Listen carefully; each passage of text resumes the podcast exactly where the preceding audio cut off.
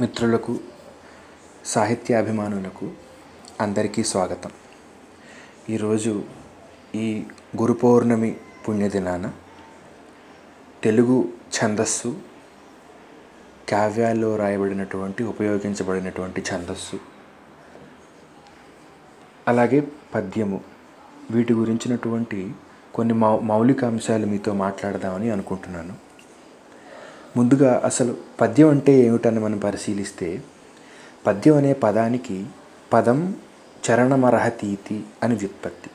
అంటే పద్యంలో ఏముంటాయి?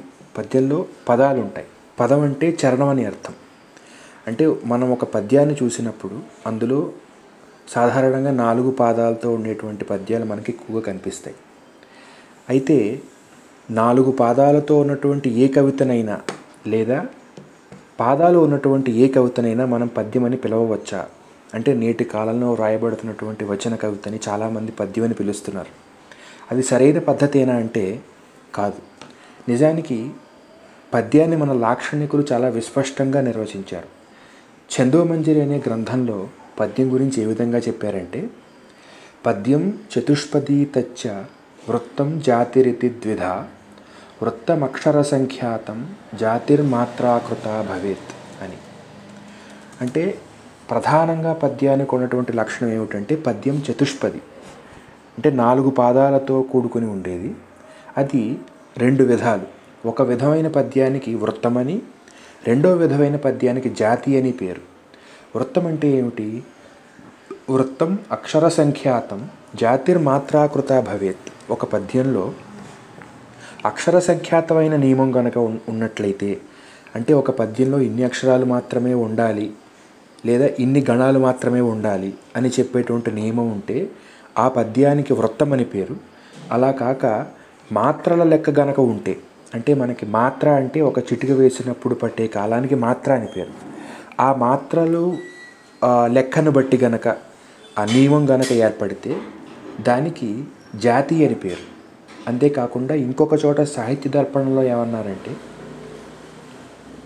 ఛందోబద్ధ పదం పద్యం అన్నారు. అంటే ఛందోబద్ధమైనటువంటి పదానికే పద్యం అని పేరు. ఒకవేళ పద్యంలో గనక ఏ ఛందస్సు పాటించబడి ఉండకుండా ఉండి ఫ్రీ వెర్స్ లాగా ఒక వచన కవితలాగా రాసినప్పుడు దాన్ని పద్యం అని పిలవడం సరైన పద్ధతి కాదు.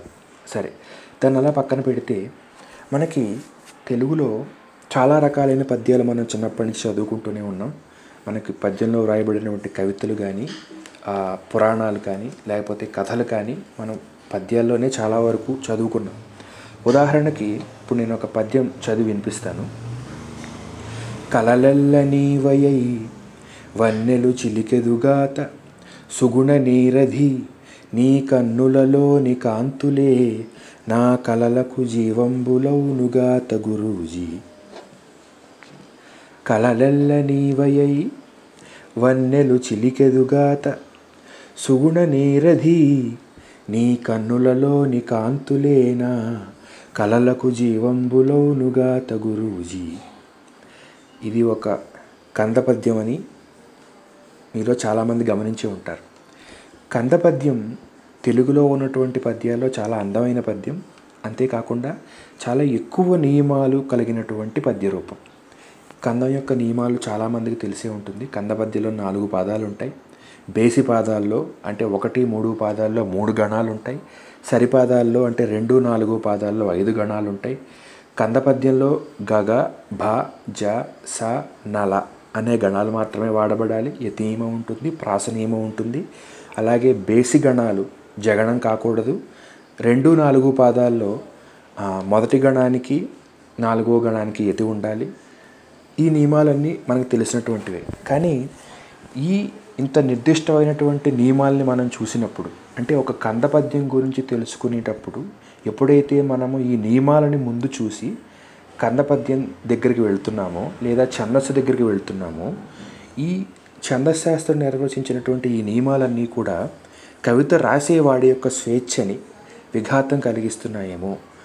కవి యొక్క స్వేచ్ఛని లేకపోతే ఒక పదం వాడ వాడాల్సి వచ్చేటువంటి ఒక సౌలభ్యాన్ని తగ్గించి వేసి ఈ రకమైన మార్గంలోనే రాయబడి రాయబడి ఉండాలనే నియమాలు పెట్టడం వల్ల ఆ రకంగానే రాయవలసి వస్తున్నటువంటి వస్తోందేమో అన్నటువంటి ఒక అభిప్రాయం చాలామంది ఆధునికుల్లో ప్రస్తుతం వ్యాప్తిలో ఉంది. అంచేతే ఈ మధ్యకాలంలో వచన కవిత్వం ఎక్కువగా సృష్టించబడుతుంది. పద్య కవిత్వం సృష్టించే వాళ్ళు చాలా తక్కువ. అయితే ఒకసారి ఇప్పుడు మరొక కవిత చదువుతాను. ఇది ఒక ఆంగ్ల కవిత. ఈ కవిత రాసినటువంటి కవి పేరు ఎడ్గర్ యాలెన్ పో. ఈయన ఆంగ్ల సాహిత్యంలో చాలా ప్రసిద్ధి ప్రసిద్ధి చెందినటువంటి కవి కథకుడు. ఈయన రాసినటువంటి ఒక నెరేటివ్ పోయం ఇది. దీని పేరు ద రేవెన్. చాలా ప్రసిద్ధి చెందినటువంటి పోయం ఇది చాలా పెద్ద కవిత నిజానికి కానీ ఇందులో నేను రెండు దళాలు మొదటి రెండు దళాలు మాత్రం ఇప్పుడు చదివి వినిపిస్తాను.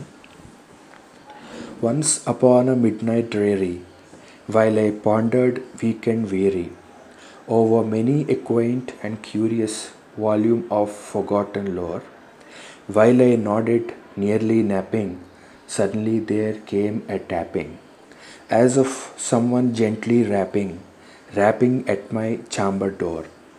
This some visitor, I muttered, tapping at my chamber door, only this and nothing more.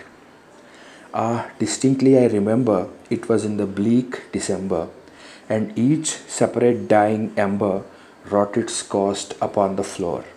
Eagerly I wished the morrow, vainly I had sought to borrow from my books surcease of sorrow, sorrow for the lost Lenore, for the rare and radiant maiden whom the angels name Lenore, nameless here for even more.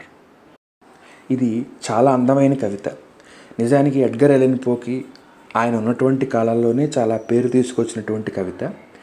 ఈ కవితలో దీన్ని విన్నప్పుడు విన్నటువంటి వాడికి ఈ కవితలో ఉన్నటువంటి ఒక మ్యూజికల్ క్వాలిటీ ఒక శ్రవణ శుభగత్వం ఒక శ్రావ్యత ఒక మెలోడీ అనుభూతికి వస్తుంది. దానికి కారణం ఏమిటంటే ఒకసారి కవితను కవితని మళ్ళీ చదువుతాను వినండి. Once upon midnight dreary while I pondered weak and weary over many a quaint and curious volume of forgotten lore, while I nodded nearly napping, suddenly there came a tapping, as of someone gently rapping, rapping at my chamber door. అంటే ఒక రకమైనటువంటి ఒక ఆవృత్తి ఉంది ఇందులో ఒక రకమైనటువంటి ఆవృత్తి మనం గమనించవచ్చు ఇందులో ఉన్నటువంటి ఆవృత్తి ఏమిటంటే ఆంగ్ల సాహిత్యంలో ఈ మెట్రికల్ పొయిట్రీ అంటే ఈ ఛందశాస్త్రం అని మనం పిలవచ్చు దాన్ని అది ఎలా నిర్ణయించబడుతుంది అంటే మనము ఆంగ్ మీకు సిలబల్స్ అని తెలుసు కదా సిలబల్ అంటే ఒక వొవెల్ సౌండ్. వొవెల్ అక్షరం కాదు అంటే అచ్చు అక్షరం కాదు వొవెల్ సౌండ్.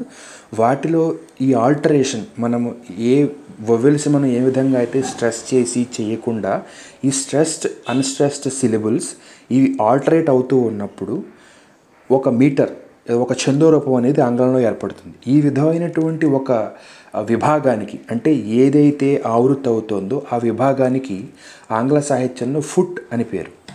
అంటే ఆవృత్తి అనేది ఎలా వస్తుంది? ఒక ఫుట్ అంటే ఒక మ్యూజికల్ ఒక ప్యాటర్న్ అది ఆవృత్తి అవుతున్నప్పుడు మళ్ళీ మళ్ళీ పునరావృతం అవుతున్నప్పుడు ఒక లయ ఏర్పడుతుంది. ఆ లయ వల్ల ఒక చందోరూపం అనేది తయారవుతుంది. ఇప్పుడు ఈ ఎడ్గర్ ఎలెన్ పో రాసినటువంటి ద రేవెన్ అనే ఈ కవితలో ఏం జరుగుతుందంటే ఒక స్ట్రెస్డ్ సిలబుల్ దాని తర్వాత ఒక అన్స్ట్రెస్డ్ సిలబుల్ ఈ ఈ ద్వయం ఈ రెండు ఒక స్ట్రెస్ సిలబుల్ ఒక అన్స్ట్రెస్ సిలబుల్ పునరావృతం అవుతున్నాయి ఒకసారి మళ్ళీ వినండి. Once upon midnight dreary while I pondered weak and weary అన్నప్పుడు వన్స్ అన్నది వన్స్లో ఒక స్ట్రెస్ సిలబుల్ ఉంది అలో ఒక అన్స్ట్రెస్ సిలబుల్ ఉంది. పాన్ అ అన్నప్పుడు పాన్లో ఒక స్ట్రెస్ సిలబుల్ ఉంది ఆలో ఒక అన్స్ట్రెస్ సిలబుల్ ఉంది. మిడ్ నైట్ మిడ్ నైట్లో మిడ్ అనేది స్ట్రెస్ సిలబుల్ నైట్ అనేది unstress syllable once upon midnight dreary while I pondered weak and weary అంటే ఒక స్ట్రెస్ సిలబుల్ ఒక అన్స్ట్రెస్ సిలబుల్తో కూడినటువంటి ఫుడ్ ఇందులో ఈ కవితలో ఒక పాదంలో ఎనిమిది సార్లు పునరావృతి చెందింది. ఈ పునరావృత్తి వల్ల ఒక రిధం ఒక లయ అనేది ఏర్పడుతుంది. ఈ చందో రూపానికి ఆంగ్లంలో ట్రోకీ అని పేరు. ఇలాగే ఆంగ్లంలో ఇంకా కొన్ని కొన్ని మీటర్స్ మనకు కనబడతాయి. ఇయంప్ అని యానపెస్ట్ అని డాక్టిల్ అని ఇలా కొన్ని కొన్ని ఛందస్సులు ఆంగ్లంలో కనిపిస్తాయి. ఇప్పుడు దీనివల్ల ఈ ఒక్క పునరావృత్తి వల్ల కవితకు వచ్చిన ప్రయోజనం ఏమిటి అంటే కవి ఒక కవితను చదువుతున్నప్పుడు దాన్ని శ్రోత వింటున్నప్పుడు కవితలో ఉన్నటువంటి భావంతో పాటుగా ఆ అక్షరాల్లో ఉండేటువంటి ఒక పొందిక ఒక లయ శ్రోత యొక్క మనసుకు తట్టినప్పుడు ఏ విధంగా అయితే ఆ పద్యం నాట్యం చేస్తోందో ఊగుతోందో ఏ విధంగా అయితే పునరావృతి చెందుతోందో శ్రోత యొక్క మనసు కూడా పునరావృతిలో లీనమైపోయి ఇంకొక ఎక్కువ ఆనందాన్ని పొందుతుంది. అదే ఈ లయ యొక్క ప్రధానమైన ప్రయోజనం. సంగీతంలో ఉండేది ఒక తాళబద్ధమైన లయే. అలాగే కవిత్వంలో కూడా ఉండేది తాళబద్ధమైన లయే. అంటే ఏమిటన్నమాట?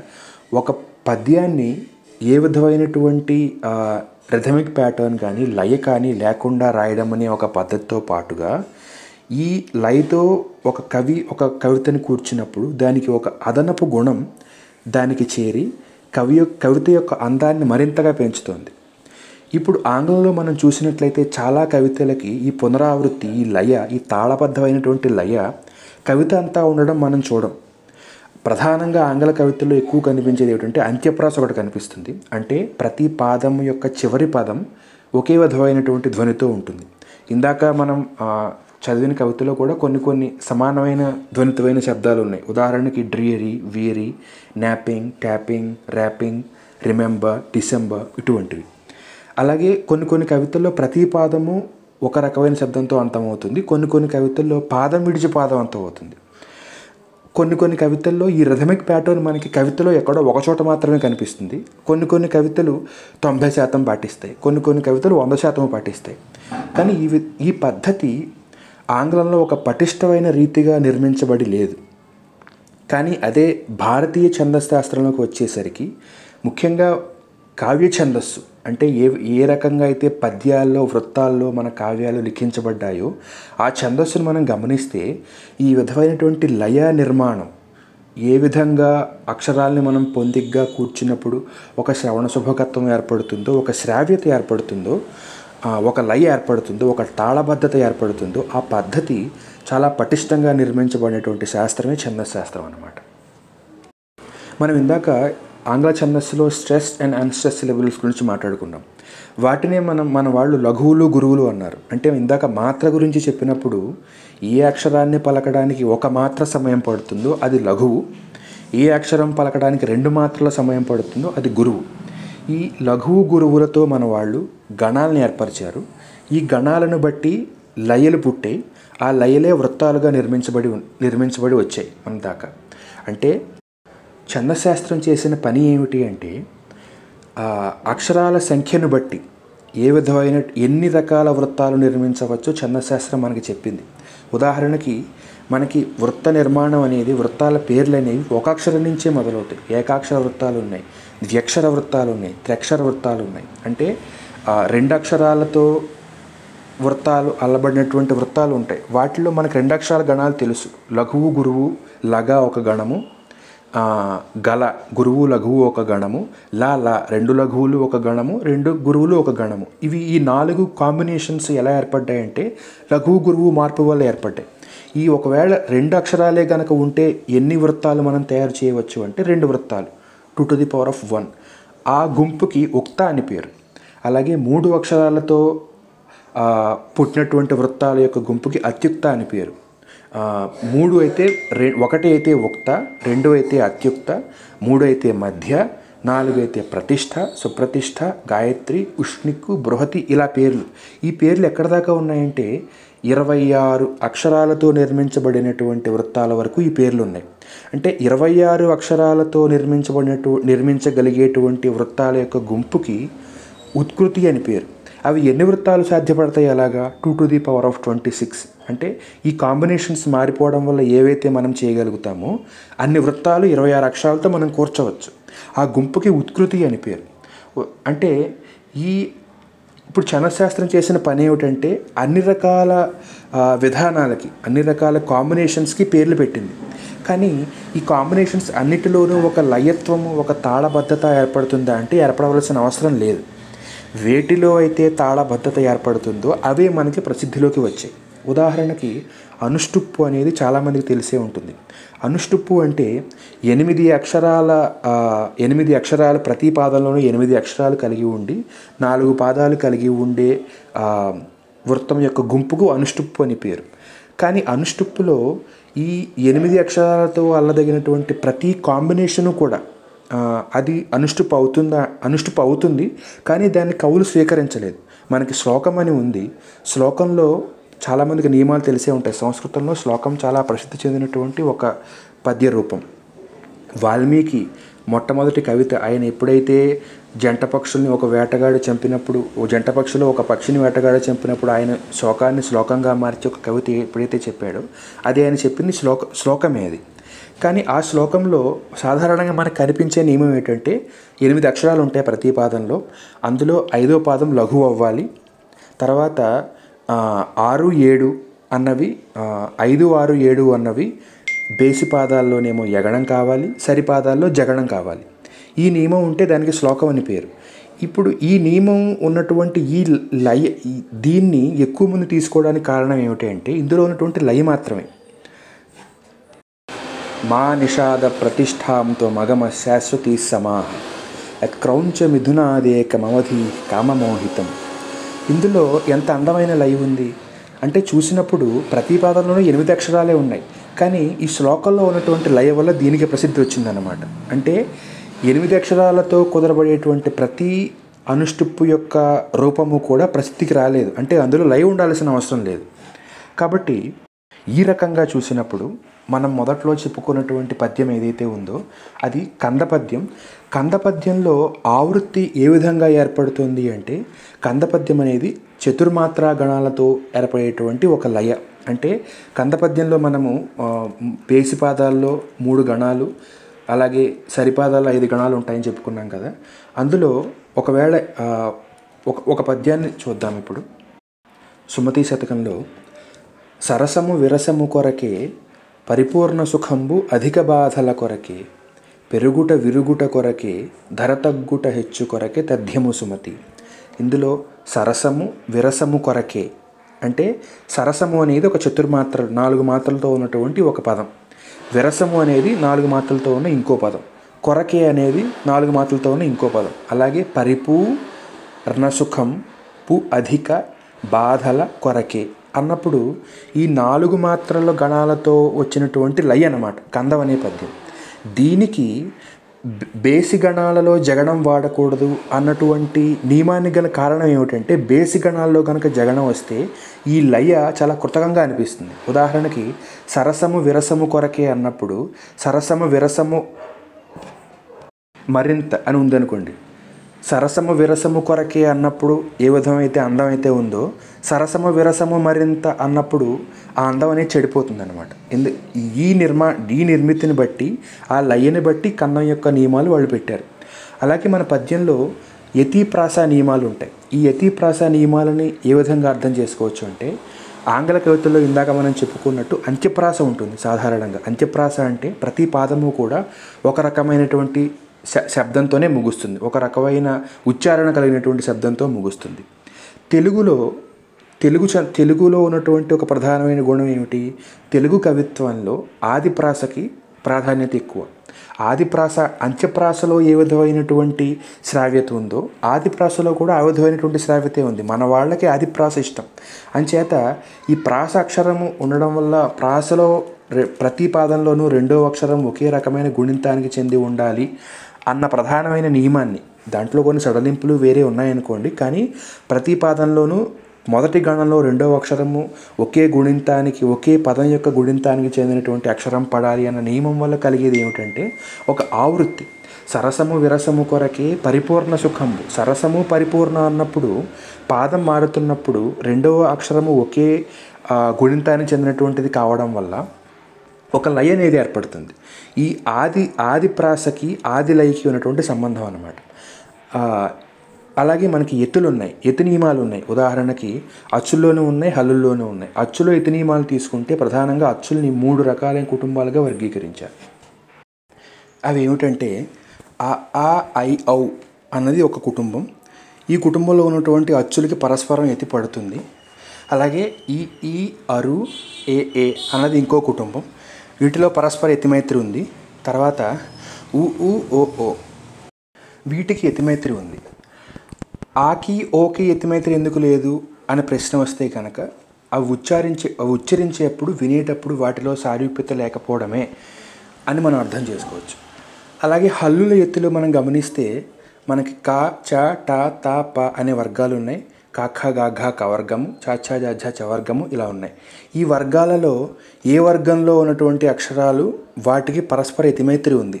ప్రధానంగా అంటే కాఖా గాఘ ఈ నాలుగిటిలో ఎతి ఎతి చెల్లుతుంది చాచా జాఝ వీటిలో చెల్లుతుంది టాఠా డడ్డా చెల్లుతుంది ఇలా. కానీ కాకి టాకి చల్లదు. ఎందుకు చెల్లదు అంటే కాఖా గాఘ అనే అక్షరాలు వేరైనా కూడా వాటిని పలుకుతున్నప్పుడు లేదా వింటున్నప్పుడు ఒక రకమైనటువంటి సంబంధం వాటి మధ్య ఉంది.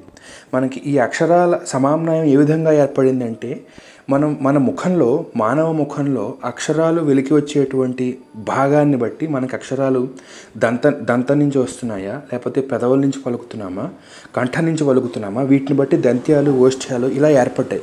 ఈ సారూప్యత వల్లే వాటిలో ఎతిమైత్రి అన్నది నియమంగా పెట్టడం జరిగిందన్నమాట.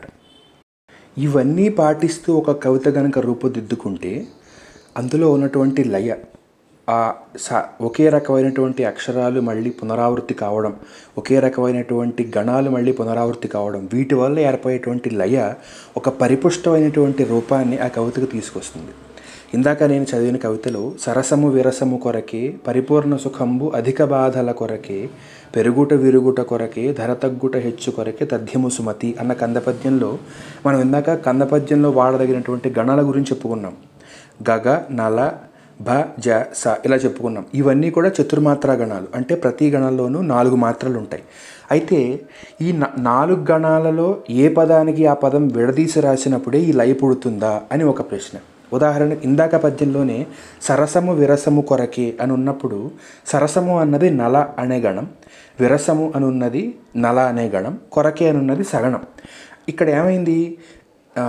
గణము గణము దగ్గర పదము విరిగింది. అంటే ఒక గణం నుంచి ఇంకో గణంలోకి పదము దూరి లేదా వ్యాప్తి చెంది లేదు. సరసము విరసము కొరకే అన్నప్పుడు ఏ గణానికి ఆగడంగానే ఉంది. ఈ విధంగానే ఈ విధంగా వ్రాసినప్పుడు మాత్రమే అందమైన లయ పుడుతుందా అని అని అంటే అలా అవసరం లేదు. ఉదాహరణకి మనం మొట్టమొదటిలో చదువుకున్నటువంటి పద్యం కలలెల్ల నీవయై వన్నెలు చిలికెదుగాత సుగుణ నీరధి నీ కన్నులలోని కాంతులే నా కలలకు జీవంబులవునుగాత గురూజీ అన్నప్పుడు పద్యం ప్రారంభం నుంచి అంతం వరకు కూడా ఒక రకమైనటువంటి లయ వస్తూనే ఉంది. ఇందులో ఏ గణానికి ఆ గణము విడిగా వ్రాయబడి లేదు. కలలెల్ల నీవయ్యే అన్నప్పుడు కలలెల్ల అన్న పదము మొదటి గణంతోనే అంతం అవ్వలేదు. రెండో గణంలోకి రెండో గణంలోకి వచ్చింది. కానీ ఈ స్ట్రెస్ వల్ల అంటే మనం ఒత్తి పలకడం వల్ల కలలెల్ల అన్నప్పుడు ఈ లకారము గురువవ్వడం వల్ల కలలెల్ల నీవయై వన్నెలు చిలికెదుగాత అన్నప్పుడు కలలెల్ల నీవయై వన్ అని మొదటి పాదం కనుక మనం తీసుకుంటే సరసము విరసము కొరకే అన్నప్పుడు కన్నా కూడా ఒక భిన్నమైనటువంటి అందం దీనికి వచ్చింది. దీని లై చెడిపోలేదు. ఏం చేత ఇది ఏ పదానికి ఆ పదము ఏ గణానికి ఆ గణము విడదీయకుండా వ్రాయబడినటువంటి పద్యం అయినా కందం యొక్క నియమాలని పాటిస్తూ ఉండడం వల్ల కందం యొక్క లయ అనేది పాఠకుల హృదయాల్లో ముద్రించుకుని పోయి ఉండడం వల్ల ఏ విధమైన ఏ గణాలు ఒకదానికొకటి విడిగా లేకపోయినా సరే ఇది ఒక అందమైనటువంటి లైన్ రూపుదిద్దుకుంది. దానికి గణాలను విరచవలసిన అవసరం కవికి రాలేదు. అది మనకి విన్నప్పుడు తెలుస్తూనే ఉంది మీకు ఇంకొక ఉదాహరణ చెప్పాలంటే శార్దూల వృత్తం చాలా ప్రసిద్ధి చెందినటువంటి వృత్తం అందరికీ తెలిసిందే. మా స జ స త త గ అనే గణాలు ఆ, వృత్తంలో ఉంటాయి. ఇప్పుడు నేను మూడు శార్దూల పంక్తులను వినిపిస్తాను. మొట్టమొదటి పంక్తి చాలా ప్రసిద్ధి పొందినటువంటి పోతన రాసినటువంటి పద్యం. లావొక్కింతయు లేదు ధైర్యము విలోలంబై ప్రాణంబులున్. ఇది గజేంద్ర మోక్షంలోని ఒక పద్యంలో మొట్టమొదటి పంక్తి. రెండవది శ్రీరమ్యంబగురూపుతో పతిత హృత్సీమల్ కటాక్షించి సం ఇది పుట్టపర్తి నారాయణాచార్యుల వారి పద్యం. పద్య పంక్తి. మూడవది నాది వినిపిస్తాను. రామా నాదొక మాట. గుండె తడితో రాగాలు పోవంగా నేన్. ఇది ఒక పంక్తి. ఇప్పుడు ఈ మూడు పంక్తులు ఒకే విధంగా ఉన్నాయా? అంటే ఈ మూడు పంక్తులు కూడా శార్దూల ఛందస్సు యొక్క గణాలను పాటించబడి రాయబడినవే. మూడు పంక్తులలోనూ మా సా జా సా తా తా గా అనే గణాలు మాత్రమే ఉన్నాయి.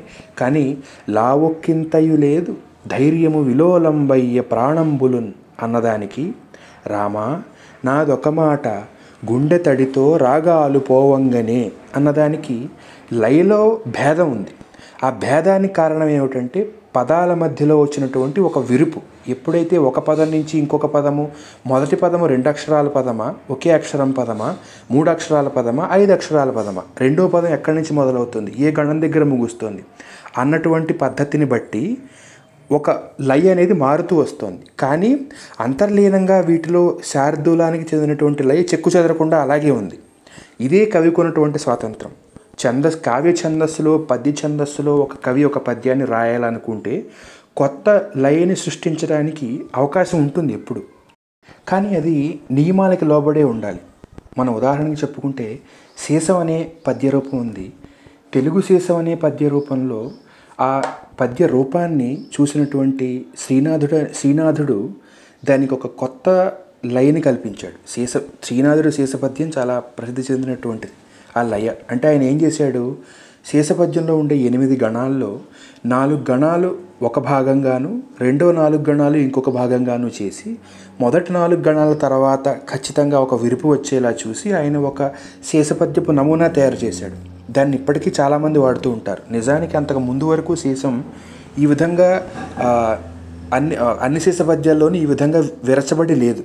మనకి గనుగు సీసం అని ఒక రకమైన సీసం ఉంది. అదేమిటంటే మొదటి పాదం యొక్క అంతము రెండో పాదం యొక్క ఆదితో కలిసిపోతుంది. అంటే ఎనిమిది గణాలు ఉంటాయి ప్రతి పాదానికి శీసం యొక్క ప్రధాన భాగానికి మొదటి పాదం యొక్క అంతము విరవబడి ఉండకుండా అక్కడ ఆగిపోకుండా అక్కడ ఎత్తి పడకుండా రెండో భాగానికి వచ్చేస్తుంది అనమాట ఆ పద్ధతిని శ్రీనాథుడు ఉపయోగించలేదు. ఖచ్చితంగా ఒక రకమైన విరుపు తీసుకువచ్చి ఒక రకమైనటువంటి అందాన్ని తీసుకువచ్చాడు. ఉదాహరణకి తాటంకయుగ ధగద్ధయిత కాంతిచ్చటల్ చెక్కుటద్దములపై జీరువార నిటలెందు హరినీల కుటిల కొంతలములు చిన్నారి మోముపై చిందులాడ. బంధుర మౌక్తిక ప్రకట హారావళుల్ కుబ్బపాలిండ్లపై గులిసియాడ. కరకంకణ కొణ కొణ నిక్కొణంబులు పలుమారు రాతిపై పరిఢవిల్ల అంటే ఇక్కడ ఏమైందన్నమాట? ఆ విరుపు విరిగిన చోటు వల్ల సీసానికి ఈ లయ ఏర్పడింది. అయితే సీసంలో సాధ్యపడే లయ ఇది ఒకటేనా? అంటే కాదు. ఈ పద్యం వినండి. లలనా జనాపంగ వలనా వసదవంగ తులనాభికాభంగ దోఃప్రసంగము అలసా నిల విలోల దళసా ఫలసాదర శుకాల పన విశాలము అలినీ గరుదనీక మలినీ కృతధునీక మలినీ సురభికోక కులవధూకము అతికంత సలతంత లతికంతర రతికంత రణతంత సుతనుతంతము ఇది వేరే విధమైనటువంటి ఒక లయ. ఇది వసు చరిత్రలో చాలా ప్రసిద్ధి చెందినటువంటి పద్యం. దీనికి కారణం ఏమిటి? ఈ పద్యాన్ని రాసినటువంటి కవి చేసినటువంటి ఆవిష్కృతి ఇది. ఉన్న శేషపద్యంలోనే శేషపద్యం యొక్క నియమాలు ఏవైతే ఎత్తులు ఉన్నాయో గణాల సంఖ్య ఉందో ఆ నియమాలన్నీ పాటిస్తూనే ఒక రక ఒక కొత్త రకమైనటువంటి లయని ఈ కవి ఆవిష్కరించాడు. ఇది ఖచ్చితంగా కవి ప్రతిభే. అంటే దీని అర్థం ఏమిటన్నమాట? ప్రతి కావ్య ఛందస్సులో వృత్త ఛందస్సులో ఏవైతే గణాల నియమాలతో అక్షర సంఖ్యాతమైన నియమాలతో ఉండే పద్యాలు ఉన్నాయో వాటిలో కూడా భిన్న భిన్న రకాలైనటువంటి లయలు సాధ్యపడతాయి. ఉత్పల్మాల పద్యం గురించి ఒక విద్యార్థి నేర్చుకుంటున్నప్పుడు ఆ ఉత్పల్మాల పద్యంలో నాలుగు పాదాలు ఉండును. ఈ అక్షరం పదో అక్షరం దగ్గర ఎక్కడో ఎ- ఎతి ఉండును. ప్ర- రెండవ అక్షరం ప్రాస నియమం కలదు. భా రా నా భా భా రా వా అన్న అన్న గణాలు ఖచ్చితంగా ఉండవలెను.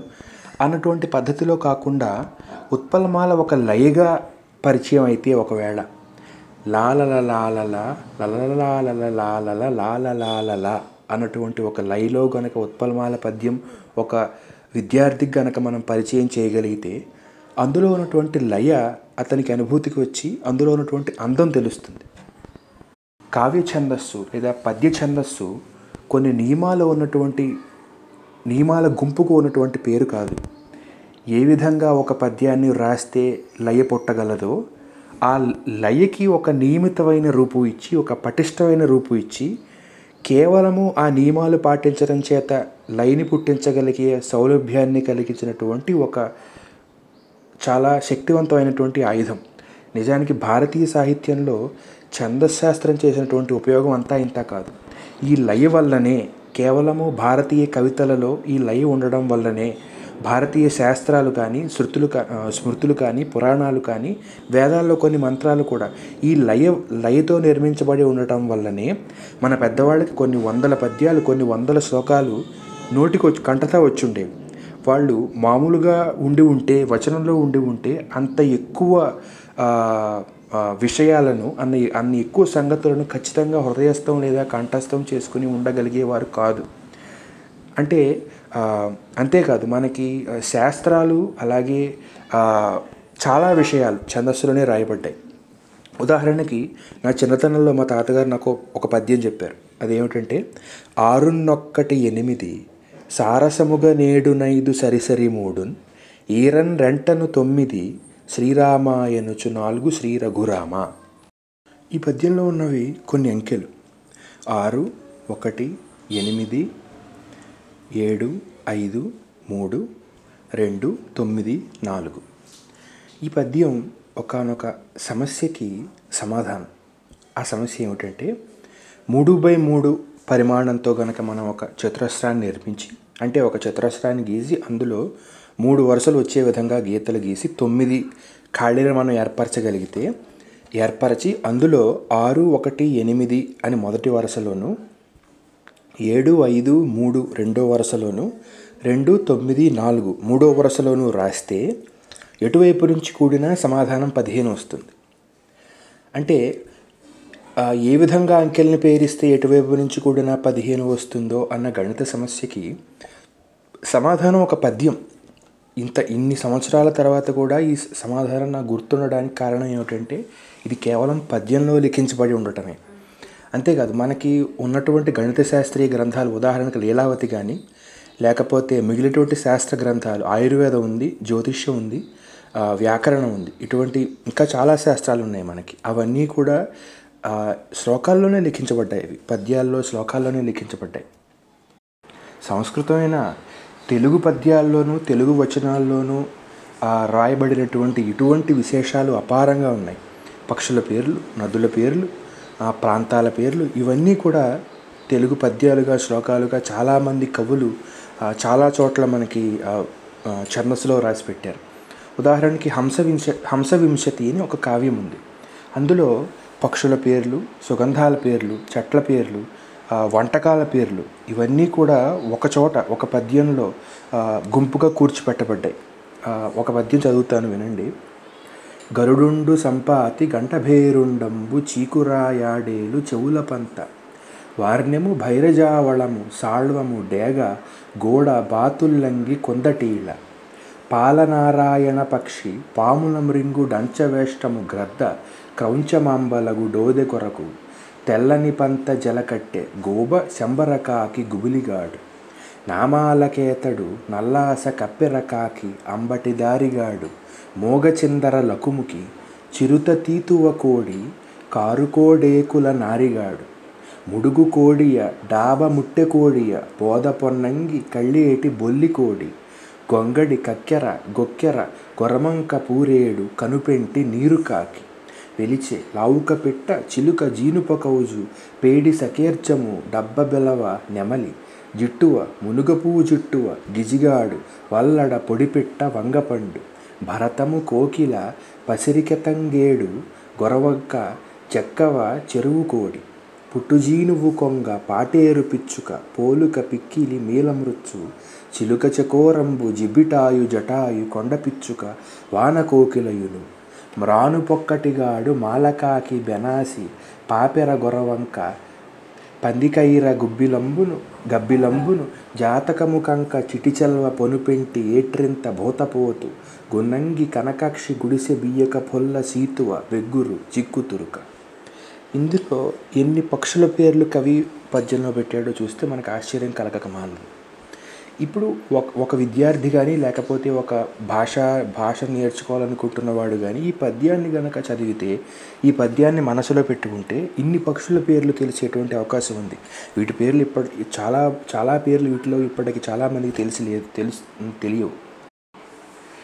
ఈ సంప్రదాయం వల్లే ఇటువంటి ఒక పద్ధతి భారతీయ విద్యలో ఉండటం వల్లే ఒక చాటు కూడా వచ్చింది. అదేమిటంటే కంఠస్థాయ భవేద్విద్య యా ప్రకాశ్యా సదా బుధై. గురుషు పుస్తకేషు చ సా విద్య తయా మూఢ ప్రతార్యతే అని. అంటే బుధుడు అనేవాడు పండితుడు అనేవాడు తన విద్యని ప్రకాశించేటప్పుడు ఏ విద్య అయితే తన కంఠస్థంలో ఉందో ఆ విద్యనే ప్రకాశించాలట. అప్పుడే అతడికి గౌరవం దొరుకుతుందట.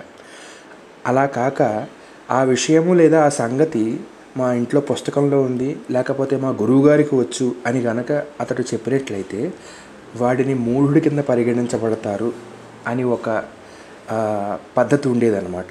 దీనికి కారణం ఇటువంటి ఎన్నో శ్లోకాలు పద్యాలు వచ్చి ఉండడమే ప్రతి వారికి కూడా.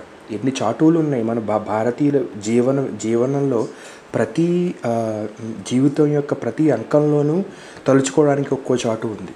భర్తృహరి ఉన్నాడు. అలాగే తెలుగులో చాలా అందమైన పద్యాలు ఉన్నాయి ఎంతో కవిత్వం ఉంది ఎంతో శాస్త్రం ఉంది ఎంతో విజ్ఞానం ఉంది ఇదంతా కూడా పద్యం అనే రూపుతో కలిసి రావటం వల్ల మనిషి యొక్క మనసులో ఉండేటువంటి తాళబద్ధమైన ఒక గుణానికి స్పందించేటువంటి ఒక గుణం మనిషి మనసుకు కలిగి ఉండటం వల్ల ఈ పద్యం అనే ఛందస్సుతో ఆ అంశాలన్నీ రావటం వల్ల మానవుడి బుద్ధి భారతీయుడి బుద్ధి ముఖ్యంగా చాలా ఎక్కువ రెట్లు వికసించగలిగింది.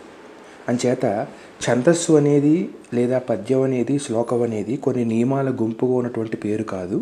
ఈ విధమైనటువంటి లయ దృష్టితో తాళ దృష్టితో ఆవృత్తి దృష్టితో ఒక మ్యూజికల్ రిథం దృష్టితో గనక చూసినప్పుడు ఇలా కావ్య ఛందస్సు ముఖ్యంగా పద్య ఛందస్సు. ముందుగా చెప్పుకున్నట్లు మాత్రా ఛందస్సు కూడా ఉంది. రగడలు ఉన్నాయి. అలాగే మిగిలినటువంటి ఆవృత్తితో కూడినటువంటి రకరకాల ఛందస్సులు ఉన్నాయి కానీ అవి కానీ ఇవి కానీ ఏదైనా సరే ఒక మ్యూజికల్ రిథంతో కూడినటువంటి ఇటువంటి పద్ధతిని ఈ విధంగా నేర్చుకున్నప్పుడు ఈ దృష్టిని అలవరుచుకున్నప్పుడు ఈ ఛందస్సులోని అందం అనేది తెలిసేటువంటి అవకాశం ఉంటుంది. ధన్యవాదాలు.